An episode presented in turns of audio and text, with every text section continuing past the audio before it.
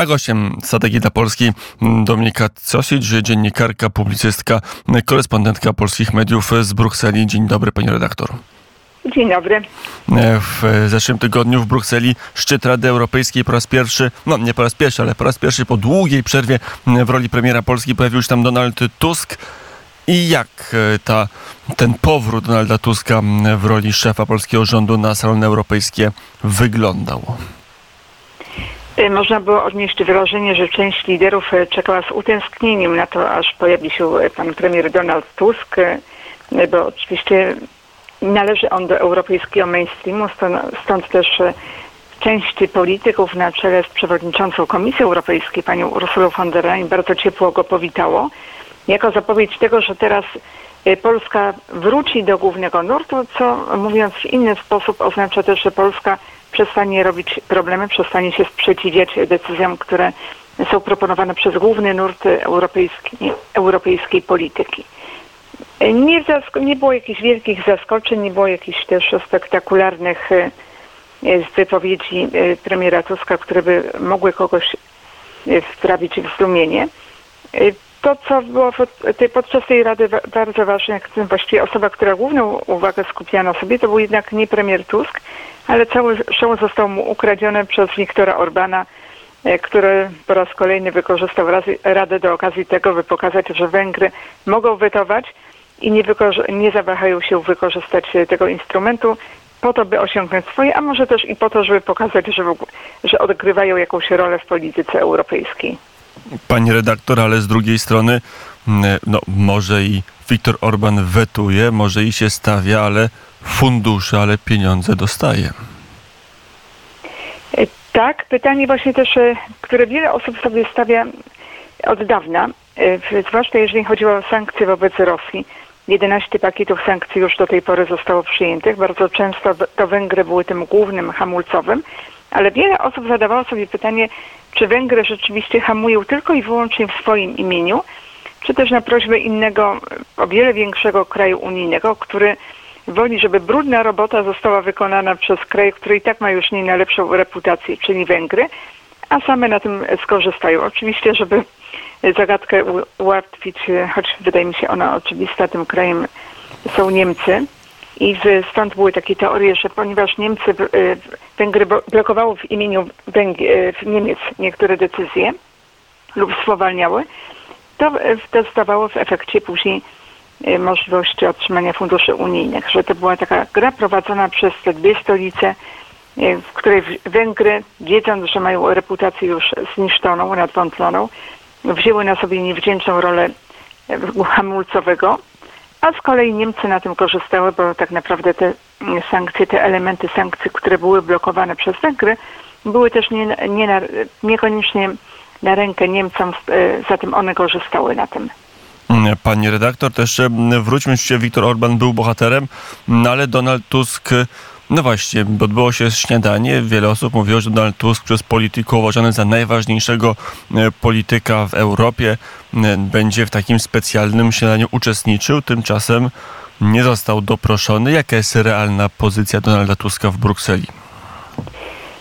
Myślę, że nie powinniśmy popadać w żadną przesadę, ani, zło, ani za bardzo pozytywną, ani negatywną. Nie ma co się wyzłośliwać na siłę i mówić, że nie odgrywa żadnej roli, bo to nie jest prawda. Ale z drugiej strony to nie jest najważniejszy polityk europejski. Był przewodniczącym Rady, stanowisko do, może mniej, o mniejszym znaczeniu realnym politycznym, ale jednak ważne w hierarchii. Był premierem Polski i był też przewodniczącym Europejskiej Partii Ludowej, to jest największej obecnie par, partii politycznej, rodziny politycznej w Unii Europejskiej. To wskazuje, to, to działa na rzecz jego siły. Jest pol, też politykiem o jednym z najdłuższych staży. To też jest nie bez znaczenia. Natomiast czy jest głównym rozgrywającym, tego bym nie powiedziała. Jest na pewno jednym z bardziej znaczących polityków, ale nie tym, który jako główny rozdaje karty.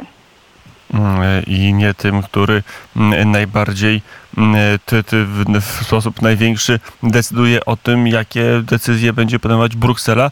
Zastanawiam się, to jeszcze wracając do tego szczytu, Donald Tusk przyjechał, ogłosił sukces, odblokował miliardy euro dla Polski, dokładnie pięć miliardów. Mateusz Morawiecki mówi, te pięć miliardów były odblokowane już wcześniej. To jest efekt negocjacji poprzedniego rządu w wymiarze czysto finansowym.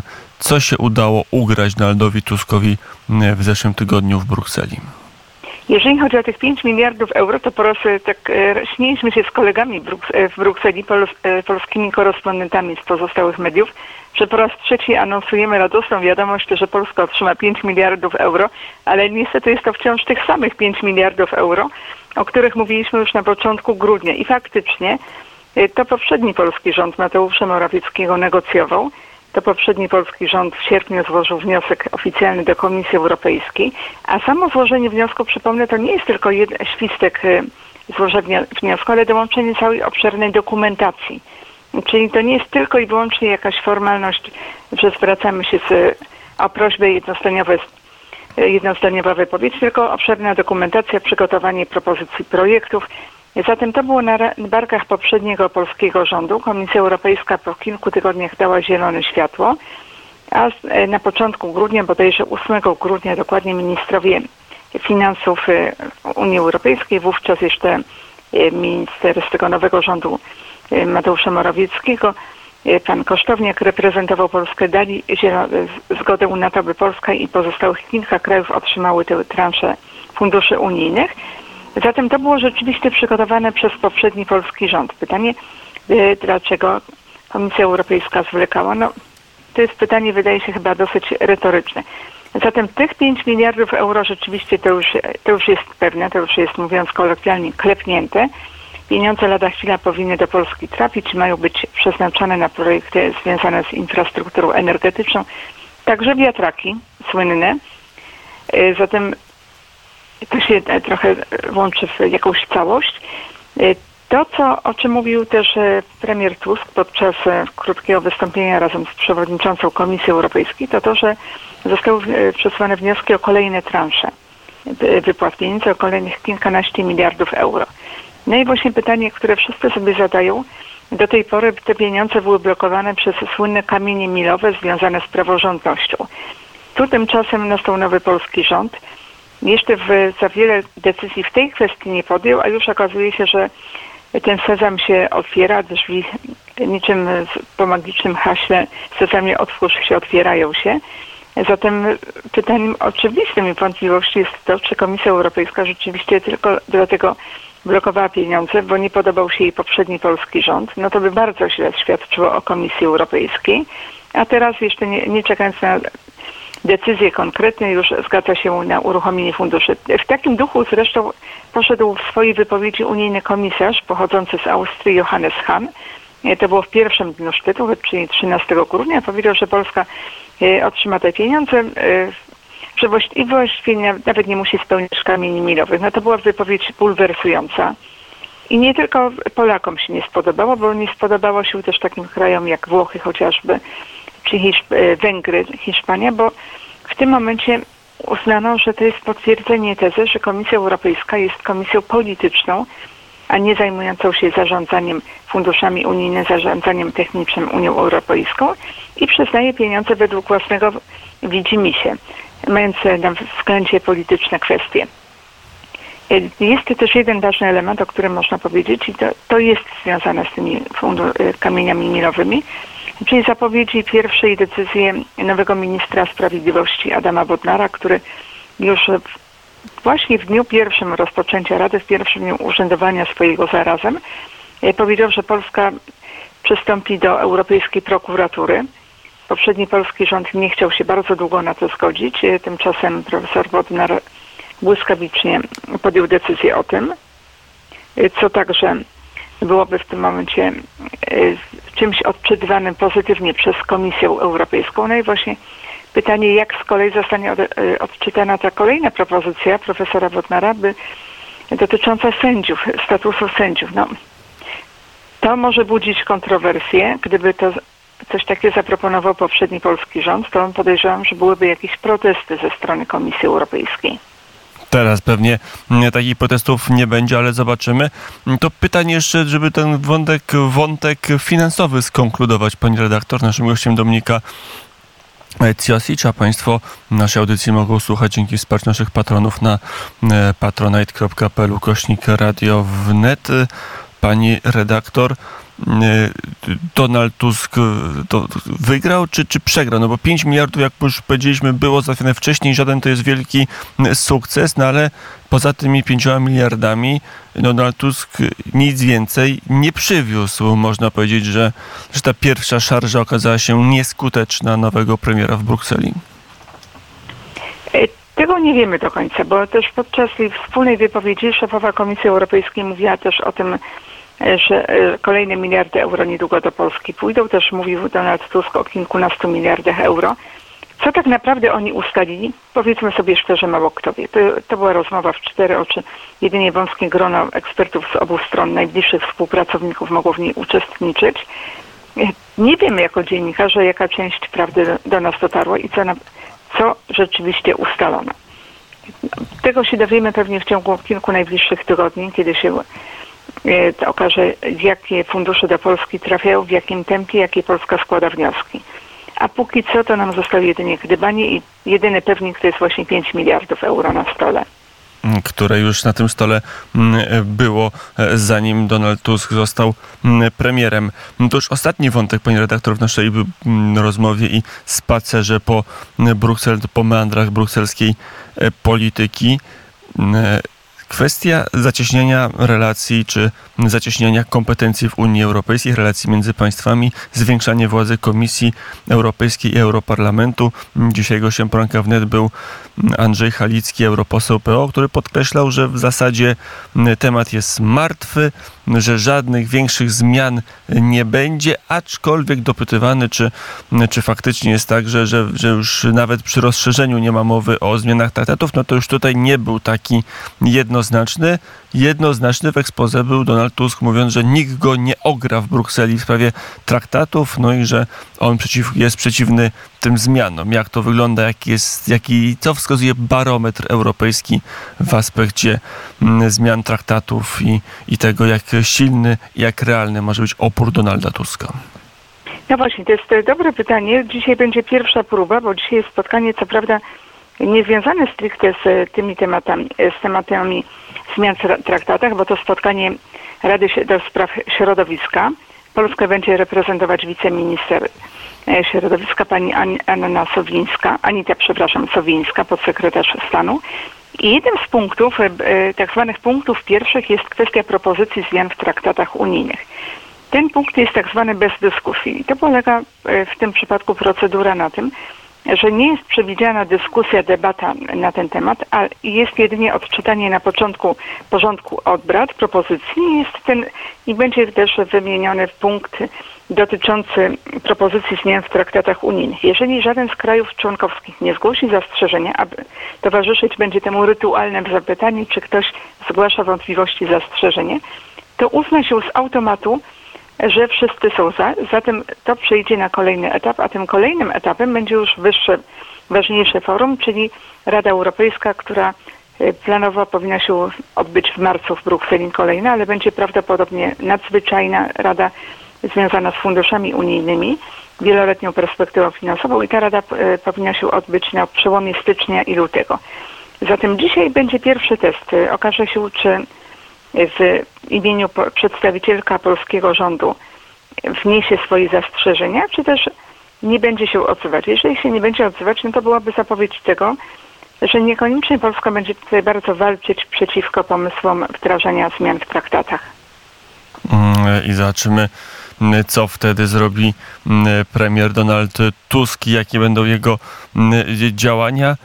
To już konkludując to, ten, ten, ten, ten cały, całe tournée Donalda Tuska w, w Brukseli, polski premier przywiózł pięć miliardów, pokazał się na salonach, wiele osób się ucieszyło, czuć było taką nadzieję, że czy, czy takie aspiracje albo oczekiwania w Brukseli, że to przyjechał nie tylko premier Polski, ale za chwilę nowy szef Komisji Europejskiej.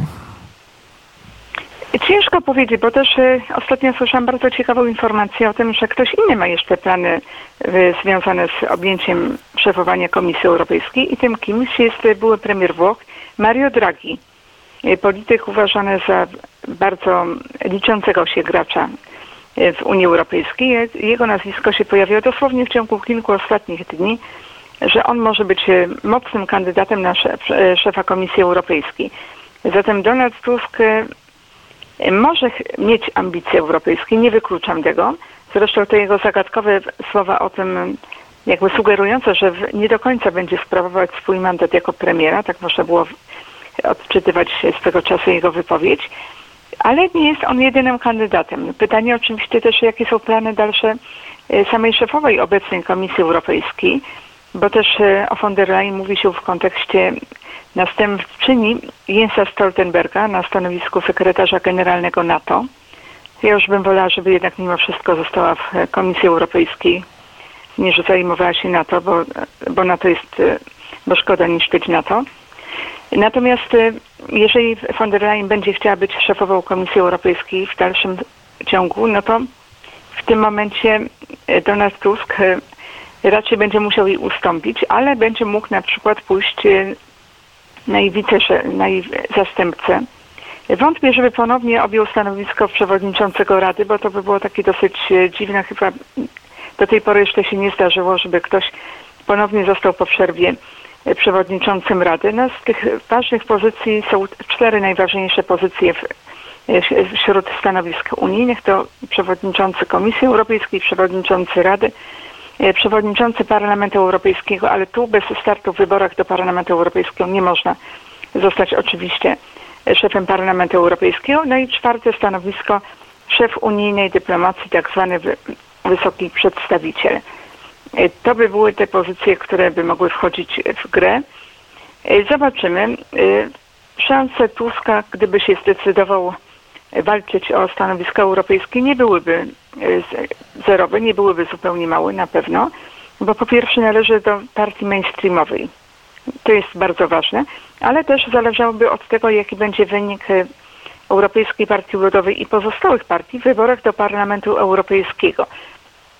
Te wybory są zaplanowane na połowę roku. Jeżeli by się okazało, że ta partia dalej się utrzymuje na czołowej pozycji, no to znacznie jest większa jej szansa na możliwość obsadzania tych najważniejszych stanowisk własnymi politykami.